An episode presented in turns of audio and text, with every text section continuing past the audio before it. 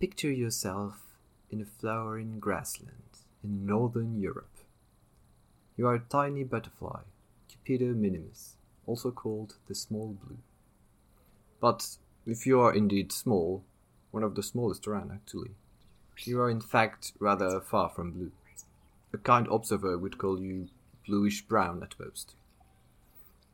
This is, though, hardly the matter of concern at the moment, as you are a freshly mated female. You need to find a site to lay your eggs, all the while avoiding males who could be aggressive now that you are mated. What you are looking for is a flowering kidney vetch, the only food your larvae can eat.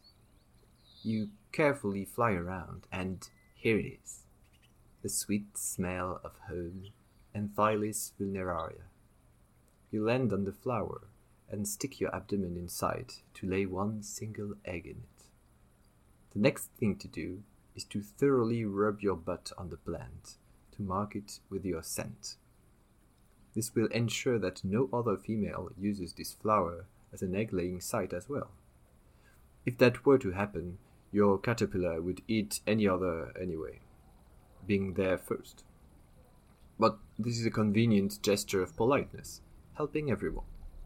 And to the next flower for the next egg.